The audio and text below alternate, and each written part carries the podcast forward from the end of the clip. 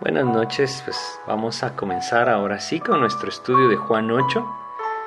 Creo que pues estamos eh, mejor ahora con la conexión. Y vamos a, a compartir nuevamente lo que pues estábamos eh, mencionando anteriormente sobre este estudio. Juan capítulo ocho nos habla acerca de el Señor Jesucristo estando nuevamente en Jerusalén. Él estuvo en pocas ocasiones eh, delante de todos estos gobernantes judíos en Jerusalén, y cada vez que estuvo es maravilloso ver la manera en la que pudo enseñar con toda libertad, aun cuando las personas que estaban a su alrededor eran contrarias a lo que el Señor Jesucristo enseñaba. Juan capítulo ocho, les decía, nos presenta en estos primeros versículos aquella mujer que fue traída delante de nuestro Señor Jesucristo, una mujer que había sido hallada en el acto mismo de adulterio.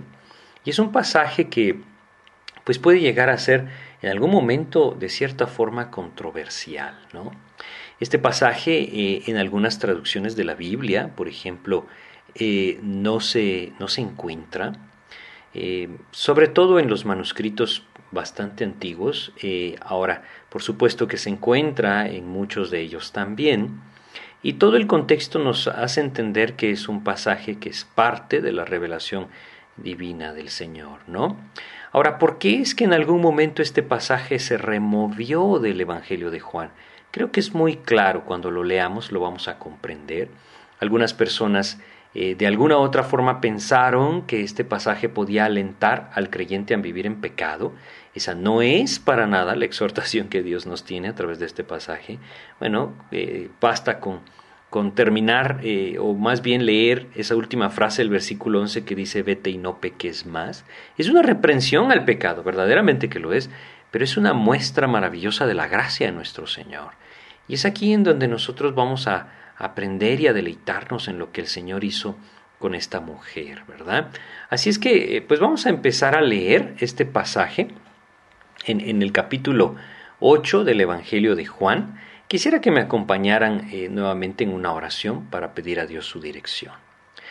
Pues Señor, te agradecemos la oportunidad que nos das de compartir este mensaje de tu palabra, esta, este estudio. Y guíanos, mi Dios, abre nuestro entendimiento para que a través de él pues podamos eh, contemplar tu gracia, mi Dios. En el nombre de Jesús te lo pedimos, Señor. Amén. Entonces, estamos en este pasaje. El Señor Jesucristo está en Jerusalén. La fiesta de los tabernáculos está terminando. Cuando leímos en el capítulo siete, el Señor Jesús se había parado delante de, de toda la multitud en aquel último día de la fiesta y había dicho: el que tiene sed, venga a mí y beba. ¡Qué maravillosa invitación!, ¿no? Él dice que Él es esa fuente de agua viva, Él es esa agua viva. Y él dice el treinta y ocho de, de Juan siete, el que cree en mí, como dice la Escritura, de su interior correrán ríos de agua viva. Bueno, esto es lo que Cristo quiere hacer en nuestras vidas, saciarnos. Él quiere saciar nuestra vida, quiere saciar nuestro corazón, quiere saciar de tal manera nuestras vidas que nosotros podamos, de alguna u otra forma, eh, encontrar en el Señor esa plenitud. Plenitud de gozo en nuestras vidas. Eso es lo que Él desea. Y esa plenitud de gozo definitivamente se encuentra en la llenura del Espíritu. Por eso es que Él dice, esto dijo, del Espíritu que habían de recibir los que creyesen en Él. Una de las cosas que como creyentes debemos comprender es que el Señor nos manda, nos llama a buscar esa llenura del Espíritu. Hay mucha confusión en cuanto a lo que esto significa, pero creo que es muy claro a través de las Escrituras el permanecer en Cristo y que sus palabras permanezcan en nosotros. Produce fruto del Espíritu en nuestras vidas. Nuestro anhelo debe ser definitivamente buscar su voluntad, como lo vimos también en Juan siete diecisiete. Ahí Él podrá mostrarnos su voluntad. Bueno, todo esto lo vimos en Juan capítulo siete. Y vamos a leer el último versículo del capítulo siete, es el versículo cincuenta y tres, porque me parece muy significativo. Definitivamente que, que lo es. Dice el versículo cincuenta y tres de Juan siete, cada uno se fue a su casa. Cada uno se fue a su casa, pero agrega el versículo uno, eh, así es como está dividido. Realmente debemos recordar que las divisiones de capítulos y versículos no son parte del original, y esta es una división que no es tan buena, pero bueno, nos ayuda muchísimo a estudiar la Biblia, las divisiones que hay. Simplemente se corta, dice, cada uno se fue a su casa, y el versículo uno del capítulo ocho dice, y Jesús se fue al Monte de los Olivos. Es una misma frase, es un mismo verso, y lastimosamente está dividido, pero nos hace ver algo. Cuando el Señor Jesucristo terminó de enseñar esa noche en Jerusalén, esa noche después de haber dicho, venid a mí todos los que, perdón, eh, si alguno tiene sed, venga a mí y beba, cada uno se fue a su casa. Las personas que estaban alrededor de él, cada uno fue a su hogar, con su familia, cada uno fue a su casa. ¿Y qué pasó con nuestro Señor Jesucristo? Bueno, él se fue al Monte de los Olivos. ¿Recuerdan ustedes lo que el Señor Jesús dijo acerca de su propia vida? Acerca de, de cómo Él se, se conducía o cómo Él vivía. Si nosotros vamos a Mateo capítulo ocho de Mateo y leemos en Mateo capítulo ocho el versículo veinte, encontramos lo siguiente. Mateo capítulo ocho, versículo veinte, dice lo siguiente. Jesús les dijo, las zorras tienen guaridas, y las aves del cielo, nidos, mas el Hijo del Hombre no tiene dónde recostar su cabeza. Eso es lo que encontramos acá. El Señor Jesucristo no tenía un hogar a donde ir. Evidentemente estaba muy cerca esa pequeña aldea en donde vivía Lázaro, Marta y María. Era el lugar donde el Señor Jesucristo constantemente pasaba las noches cuando había ido a Jerusalén. Pero aquí se nos dice que fue al Monte de los Olivos. Probablemente estuvo en aquel huerto de Getsemaní, en donde acostumbraba ir con sus discípulos hasta el día en el que fue arrestado. Lo que sí sabemos es que fue al Monte de los Olivos. Y esto nos habla de algo. No podemos olvidar que el Señor Jesucristo tenía claro el plan, el plan por el cual Él estaba aquí. Ese plan simplemente era cumplir la obra, cumplir aquello que Dios le había encomendado. Y qué importante es que también nosotros no nos desenfoquemos en cuanto a esto. A pesar de que este pasaje nos habla de una enseñanza eh, muy hermosa y distinto a esto, estos primeros versículos nos recuerdan, el mismo Dios, Dios mismo hecho carne, no tenía dónde recostar su cabeza. Hay una eternidad delante, y cuando nosotros perdemos de vista esa eternidad que está delante, muchas veces entonces le damos demasiada importancia o incluso prioridad a las cosas terrenales, cuando en el Señor Jesucristo mismo no lo hizo. Así es que debemos alentar nuestros corazones a buscar solamente la voluntad de Dios. El versículo dos dice, y por la mañana volvió al templo, y todo el pueblo vino a él, y sentado él les enseñaba.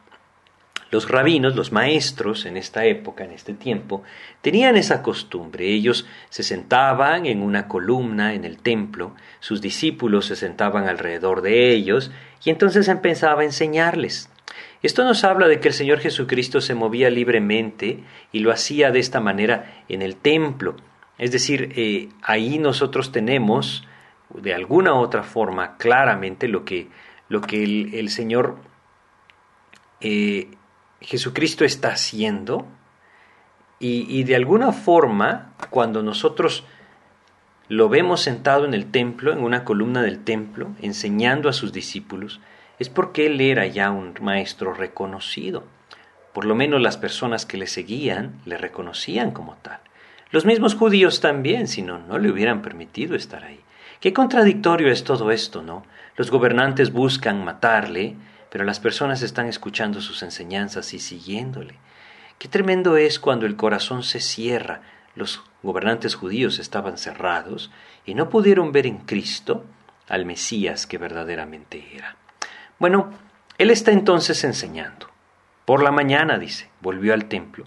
Está sentado en una de estas columnas, probablemente del templo, sus discípulos están alrededor. Ojo que cuando decimos discípulos, no eran los doce apóstoles, porque debemos entender que los apóstoles eran solamente doce, pero discípulos había mucho más.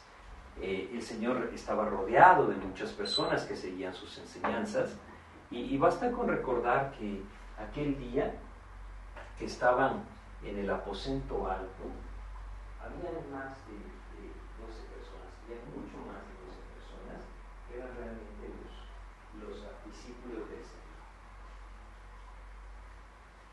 Entonces eh, tenemos en este pasaje que el Señor está sentado y pasa algo. Fíjense lo que sucede mientras Él está ahí sentado. Dice el versículo tres, dice: entonces los escribas y los fariseos le trajeron una mujer sorprendida en adulterio. Qué tremendo lo que hicieron, ¿no?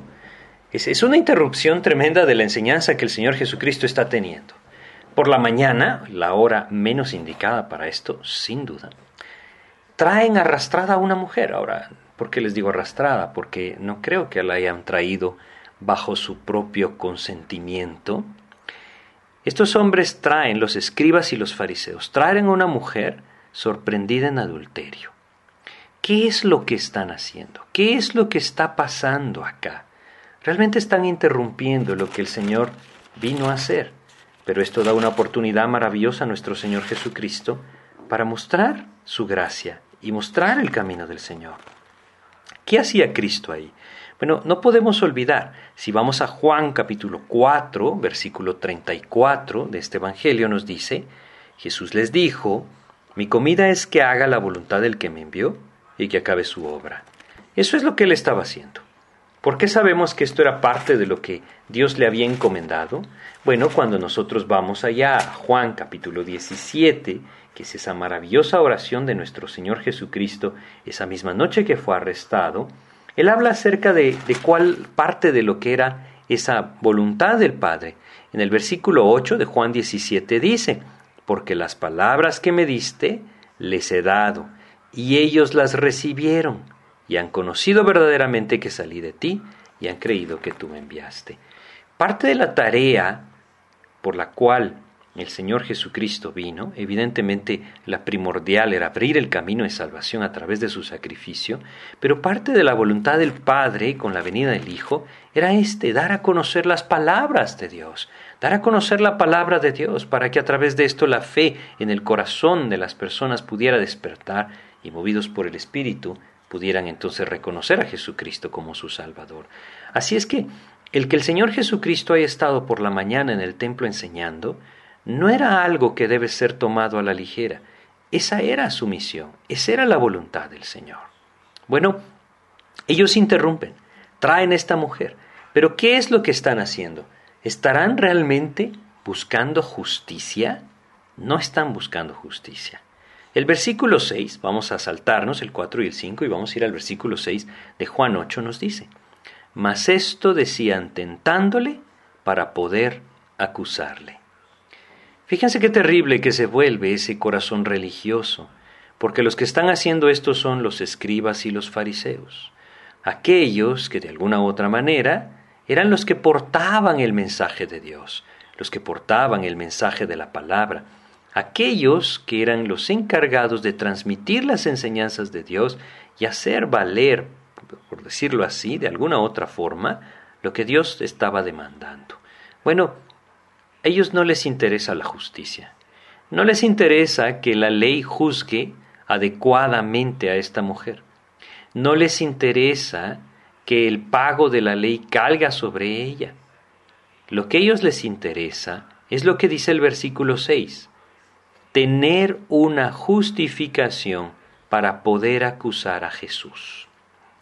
Y esta es una de las situaciones que mejor lo intentaron hacer. ¿A qué me refiero? Una de las situaciones en las que ellos pensaron: tenemos atrapado a Cristo. Hubieron otras, pero esta quizá fue de las que más les costó sin duda organizar, por lo que significó. Pero eso era todo lo que ellos estaban buscando. No buscaban justicia, solamente buscaban llevar a cabo su propio plan. ¿Saben? Aquí debemos detenernos un momento y meditar en lo terrible que esto puede llegar a ser en un corazón que no busca ni la voluntad de Dios, ni la justicia de Dios, ni tampoco busca el cumplir aquello que Dios le ha encomendado, simplemente justificar su equivocado proceder. Esto es lo que estos hombres están haciendo. El Señor Jesús se lo dijo a Nicodemo, allá en Juan capítulo tres, que estudiamos anteriormente. En Juan, en el capítulo tres, Nosotros leímos acerca de aquellos que no venían a la luz, en el versículo veinte, porque todo aquel que hace lo malo aborrece la luz y no viene a la luz, para que sus obras no sean reprendidas. Así es que tristemente estos hombres no vienen a la luz para que sus obras no sean reprendidas. Y como no quieren abandonar esa vida que están llevando, esa oscuridad en la que están viviendo, ¿qué hacen? Bueno, simplemente entonces buscan una manera, un pretexto para echar mano de Jesús. Traen a esta mujer. Y, y, y ¿saben? Hay algo tremendo. Algo tremendo porque ellos le dicen en el versículo cuatro de Juan ocho, le dijeron, Maestro, esta mujer ha sido sorprendida en el acto mismo de adulterio. Fíjense cómo la encontraron. Ellos le dicen, sorprendida en el acto mismo de adulterio. Prácticamente le están diciendo, la acabamos de sacar de ahí, en el acto mismo de adulterio. Y ahora la traen delante de Jesús. Saben, en muchas enseñanzas he leído lo mismo en cuanto a este pasaje. Y por supuesto que creo que todos nosotros podemos preguntarnos lo mismo. ¿Y dónde está el hombre? Si ella fue encontrada en el acto mismo de adulterio, es porque el hombre estaba ahí. Si no, ¿cómo pudieron encontrarla en ese acto mismo de adulterio? El hombre debía estar ahí.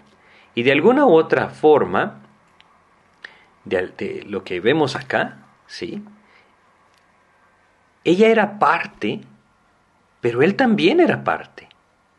Y ellos le dicen, esta mujer fue sorprendida. Y agregan en el versículo cinco, y en la ley nos mandó Moisés apedrear a tales mujeres. Claro, era parte de lo que la ley de Moisés decía. Pero yo quisiera que fuéramos a Levítico, capítulo veinte de Levítico, y leyéramos en el versículo diez. Esto es lo que ellos están citando. Levítico, capítulo veinte, versículo diez, en nuestras Biblias, dice lo siguiente. Levítico veinte, diez, dice lo siguiente. Dice acá, si un hombre cometiere adulterio con la mujer de su prójimo, el adúltero y la adúltera, indefectiblemente, serán muertos.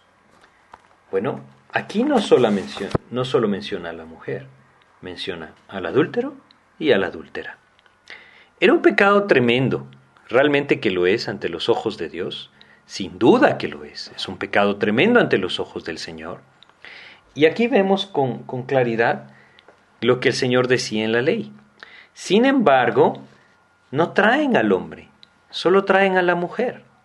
¿Por qué? Nuevamente, no les interesa que la ley se cumpla, no les interesa hacer justicia. Lo que les está interesando solamente es llevar a cabo su propio plan. Están tentando al Señor Jesucristo, como dice en el versículo seis. Ahora, ¿qué va a pasar? Bueno, ellos acá han puesto a Jesús, según ellos piensan, entre la espada y la pared, como nosotros podemos decir. ¿Por qué? Traen a esta mujer, ha sido sorprendida en adulterio, y es notorio que no traen al hombre, ¿verdad? Porque no está ahí, no lo traen a él. Entonces, ¿qué es lo que quieren? ¿Qué es lo que ellos están pretendiendo? ¿Qué es lo que quieren hacer? Le dicen a, a, al Señor Jesucristo. Vamos a, a volver a, a leer el versículo cinco, dice, y en la ley nos mandó Moisés apedrear a tales mujeres, tú pues, ¿qué dices? Eso es lo que le están preguntando, tú pues, ¿qué dices? ¿Cuál es tu opinión sobre esto? Vamos a ir a Juan capítulo dieciocho, versículo treinta y uno, para entender por qué ellos están haciendo esto. Juan capítulo dieciocho, versículo treinta y uno dice, entonces les dijo Pilato, tomadle vosotros y juzgadle según vuestra ley. Y los judíos le dijeron, a nosotros no nos está permitido dar muerte a nadie. Bueno, primero que todo debemos entender esto.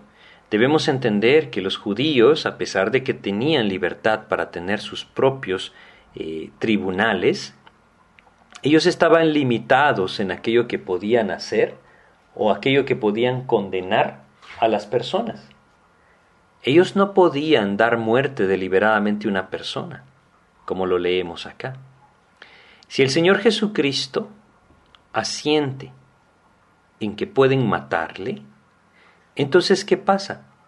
Ellos tienen un pretexto, una justificación para acusarle ante los romanos.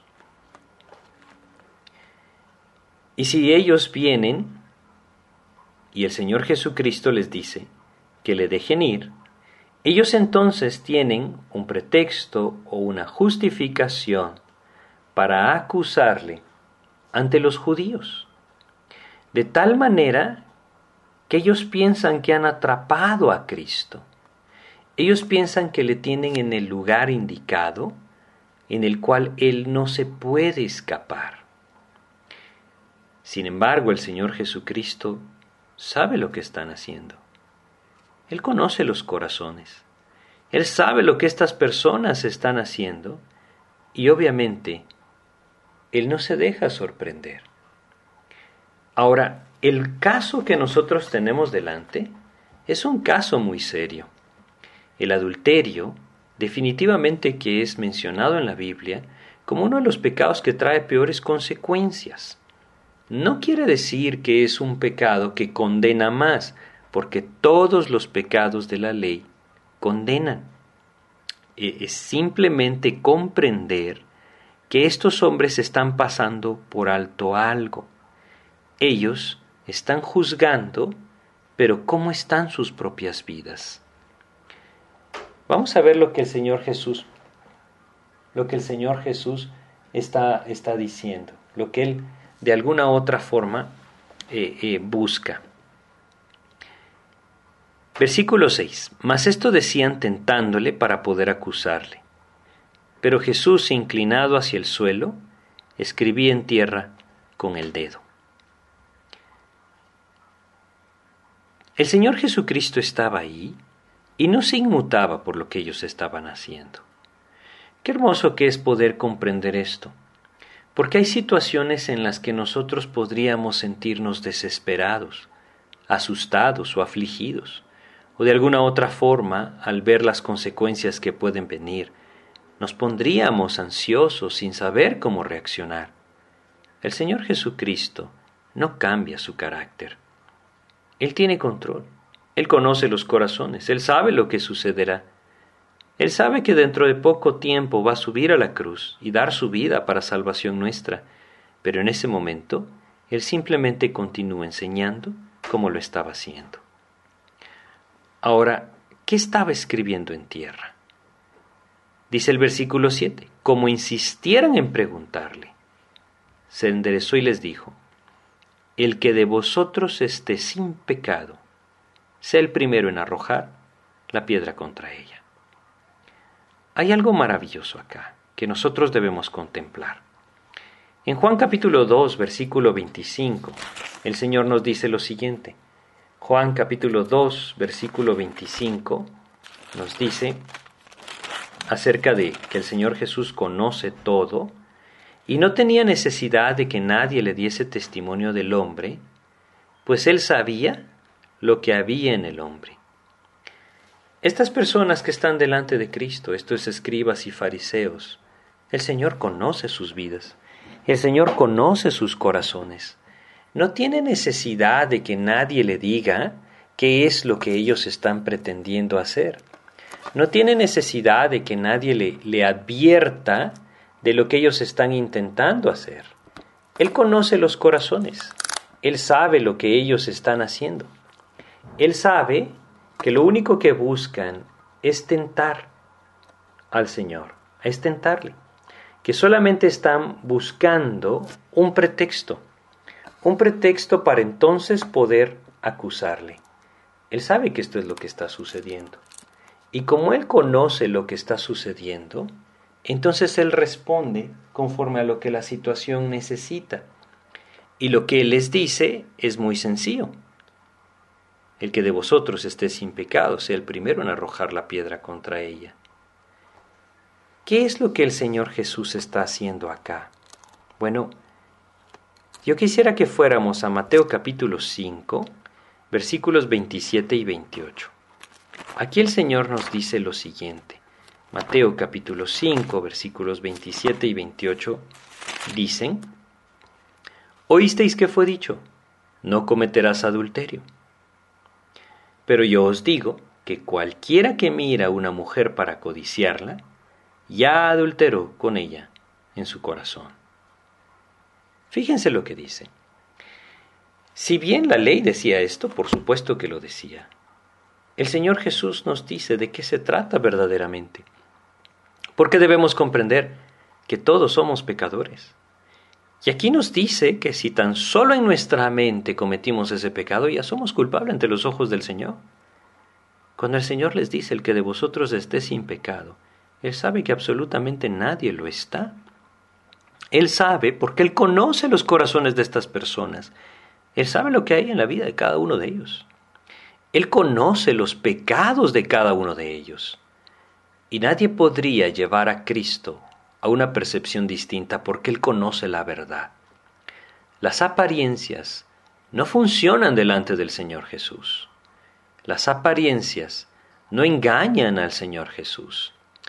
Él tiene control de todo, Él conoce todo y en su misericordia Él da a cada uno conforme a su propia necesidad. Así es que el Señor Jesús enfrenta a estas personas de esta manera, diciéndoles que ustedes no tienen pecado. Si lo ponemos desde un punto de vista de una, de una pregunta, así sería.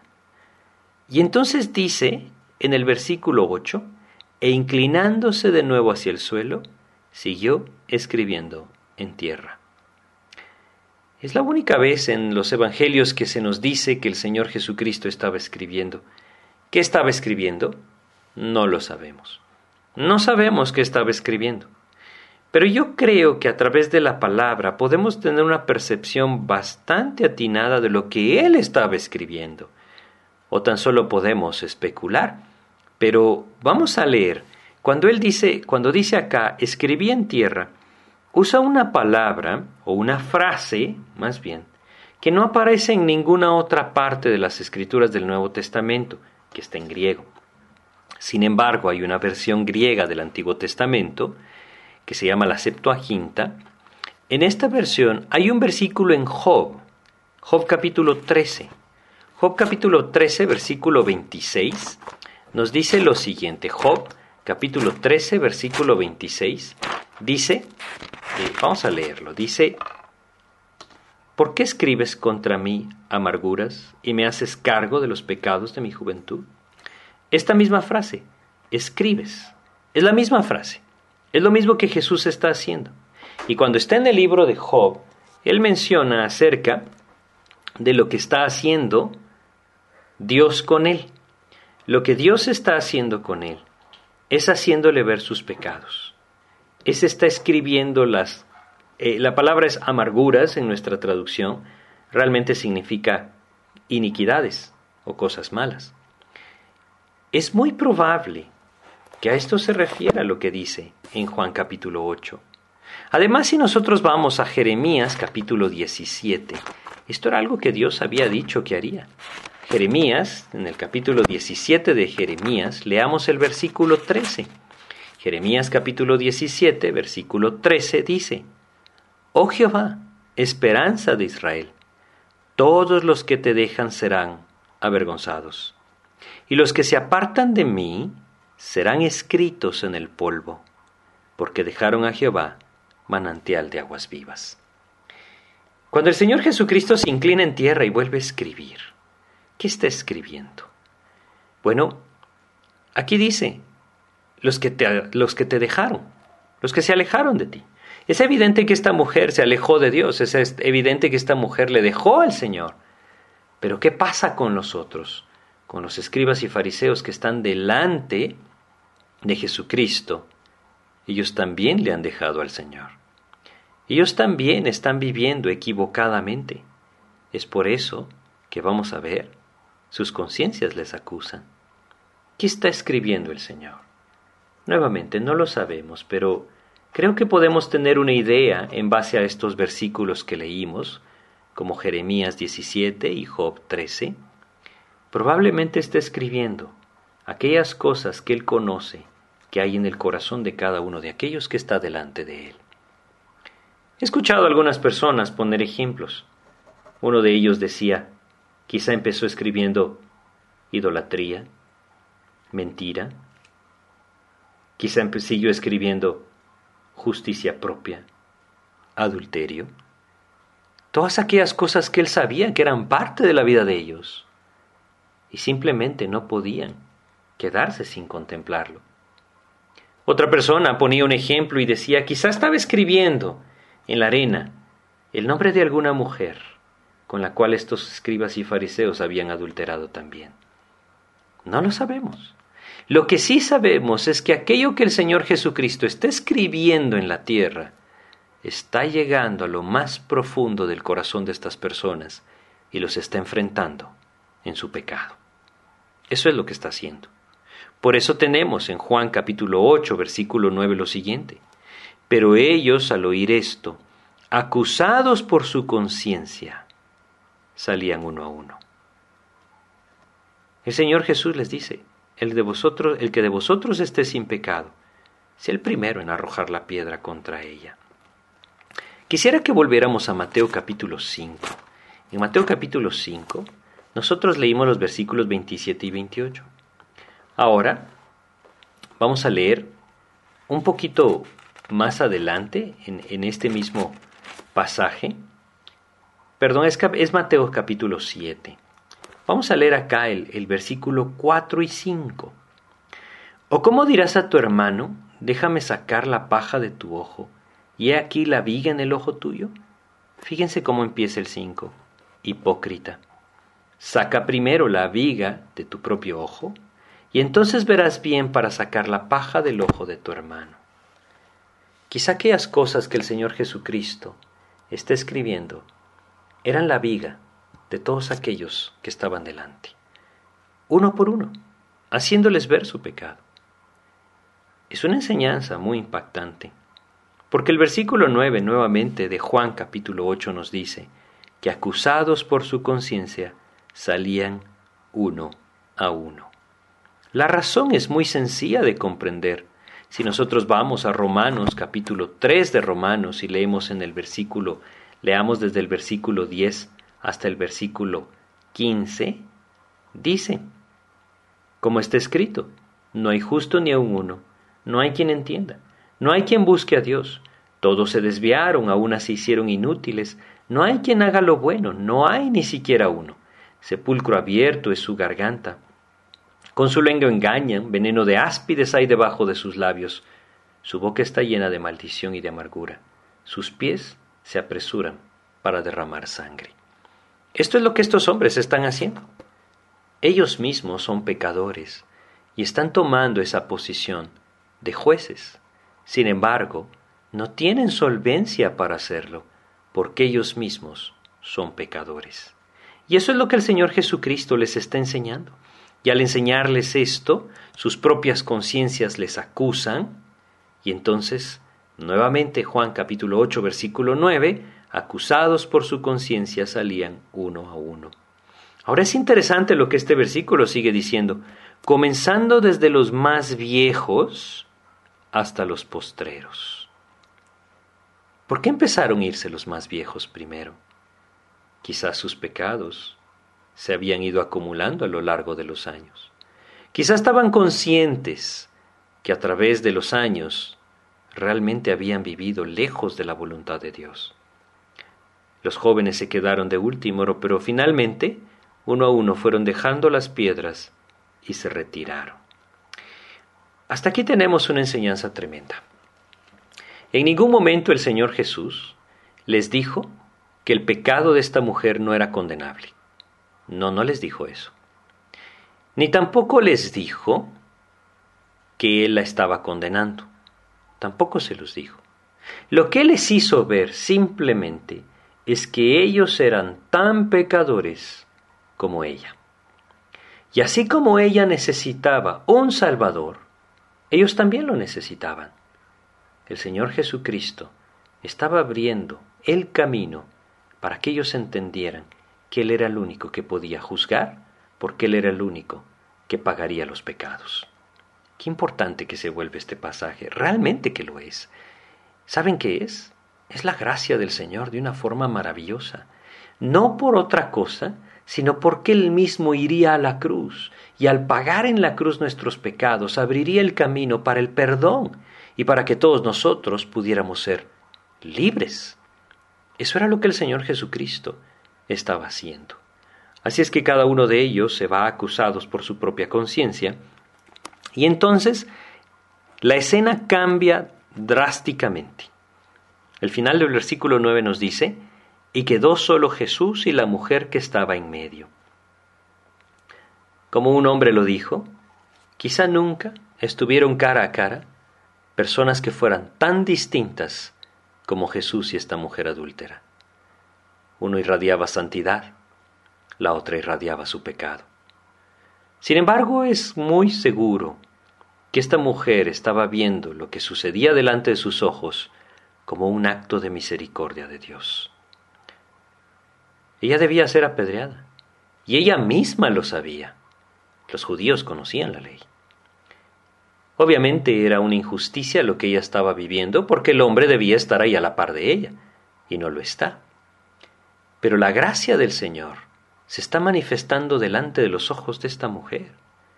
Y ahí están, uno frente a otro, aquella que merecía la muerte y aquel que se entregaría a la muerte por ella. Saben, no hay escena más maravillosa que cuando un pecador se encuentra con su Salvador. Y cada uno de nosotros debe encontrarse constantemente con Él. Quizá ya hemos sido rescatados de esa condenación eterna a través de nuestra fe en Jesucristo. Quizá no la han sido. Si hemos sido rescatados a través de la fe en el Señor Jesús y en arrepentimiento hemos acudido a Él para salvación, no podemos perder de vista ese momento en el que nos encontramos delante del Señor, y la cruz fue algo maravilloso ante nuestros ojos. Hay muchas maneras de expresarlo, muchas maneras en las que sin duda esta mujer podría haber dicho lo que estaba percibiendo. Yo quisiera compartir con ustedes algo que hoy precisamente estaba recordando. Juan Bunyan, quien escribió El progreso del peregrino, describe esa experiencia de haber llegado a la cruz. Y quisiera leerles este verso que él escribe. Él dice: «Vine cargado con la culpa mía, de lejos, sin alivio a mi dolor. Mas en este lugar, ¡oh, qué alegría! Mi solaz y mi dicha comenzó. Aquí cayó mi carga y su atadura. En este sitio rota yo sentí. Bendita cruz, bendita sepultura y más bendito quien murió por mí». Es una manera muy hermosa de expresar lo que en la cruz cada uno de nosotros debe experimentar. Esta mujer sin duda lo está experimentando. Ella sabe que debe ser condenada, pero delante del Señor su carga está siendo soltada. Las ataduras de su pecado están siendo liberadas. La condenación del pecado no le está alcanzando, no porque no lo merezca, estoy seguro que ella sabe que lo merece, sino porque delante de ella tiene al dador de vida. Aquel que, según leímos allá en Juan capítulo uno, manifestó la gracia del Señor. Así lo decía en el versículo diecisiete, la gracia y la verdad vinieron por medio de Jesucristo. Así es que ella tiene delante al dador de vida, la gracia misma del Señor manifestada en su amor para pagar por nuestros pecados. Ahí, sin duda, su corazón se quebrantó. Y en el versículo diez de Juan capítulo siete continuamos leyendo. Enderezándose Jesús y no viendo a nadie sino a la mujer, le dijo: «Mujer, ¿dónde están los que te acusaban? ¿Ninguno te condenó?». Ninguno lo hizo. Ninguno la condenó, porque el Señor mismo redarguyó sus vidas de pecado. Ella dijo: «Ninguno, Señor». Entonces Jesús le dijo: «Ni yo te condeno. Vete y no peques más». ¿Por qué el Señor Jesucristo pudo hacer esto? ¿Por qué Él pudo decir: «Ni yo te condeno»? ¿Que acaso el Señor estaba quebrando o rompiendo la ley con esto? No olvidemos que nuestro Señor nunca pecó. Él conocía el corazón. Sin duda que lo conocía. El Señor Jesús mismo había dicho allá en Mateo capítulo once, versículo veintiocho, «Venid a mí todos los que estáis trabajados y cargados, y os haré descansar». Él mismo había dicho a Nicodemo también allá en Juan capítulo tres, claramente en aquel versículo diecisiete, «Porque no envió Dios a su Hijo al mundo para condenar al mundo, sino para que el mundo sea salvo por él». El Señor Jesús conocía el corazón de esta mujer. Y sin duda viendo el arrepentimiento en su vida, Él no la condenó. En Romanos capítulo ocho, versículos treinta y tres, versículo treinta y tres, nosotros leemos lo siguiente. Romanos capítulo ocho, versículo treinta y tres dice, ¿quién acusará a los escogidos de Dios? Dios es el que justifica. ¿Quién puede acusarnos? Versículo treinta y cuatro, ¿quién es el que condenará? Cristo es el que murió. Más aún el que también resucitó, el que además está a la diestra de Dios, el que también intercede por nosotros. Él no la condena, porque Él sabe que Él mismo va a pagar por ese pecado. Qué maravillosa es la cruz del Señor.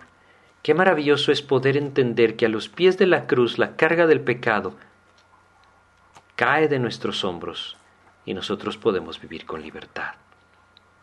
Nunca libertad para pecar. Eso no tiene sentido. Y no es la gracia de Dios. El que entiende la gracia de Dios, como esta mujer. Pensemos por un momento en esta mujer, porque es una maravillosa expresión de cómo la gracia del Señor mueve el corazón para santidad. Esta mujer fue llevada ahí para ser apedreada.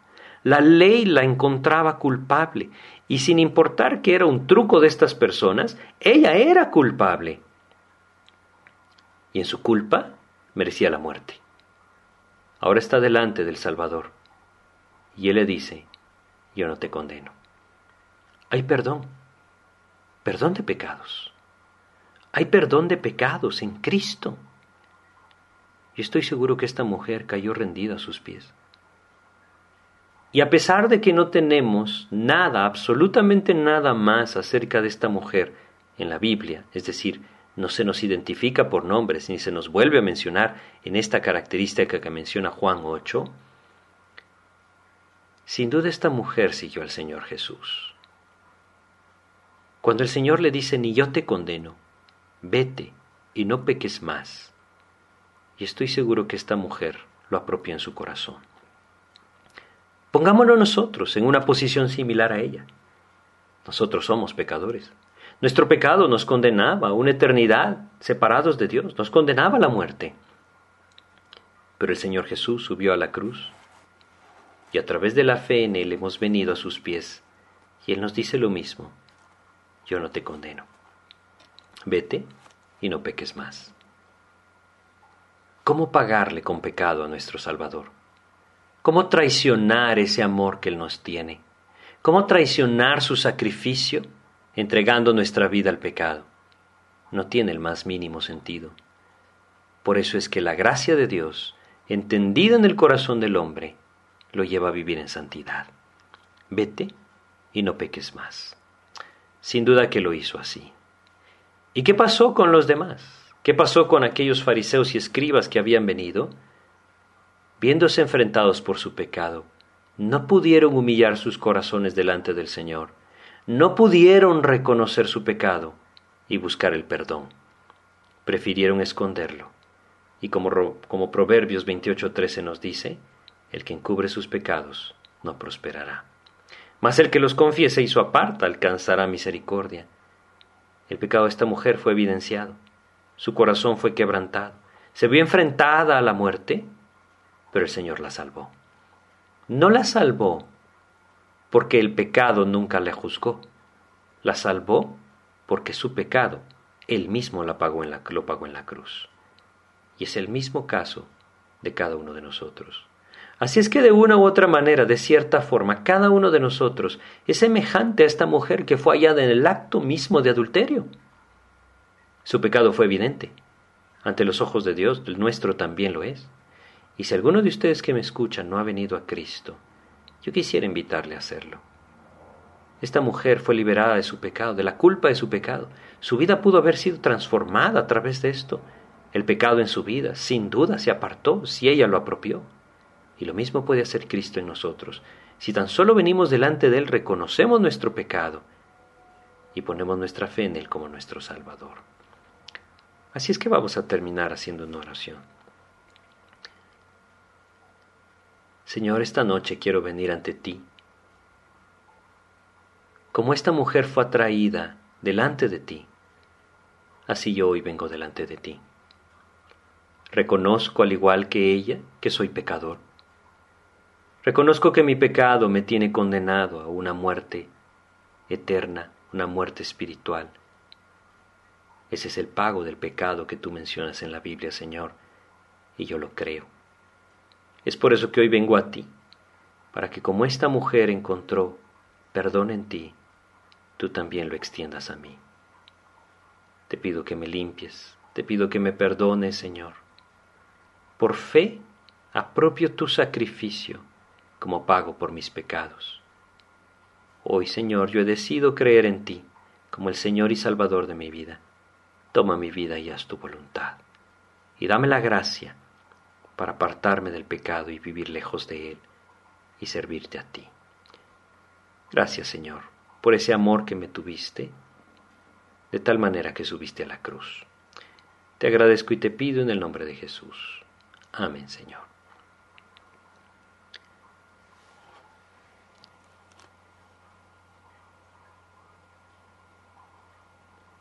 Muchas gracias por su atención. Que Dios les bendiga.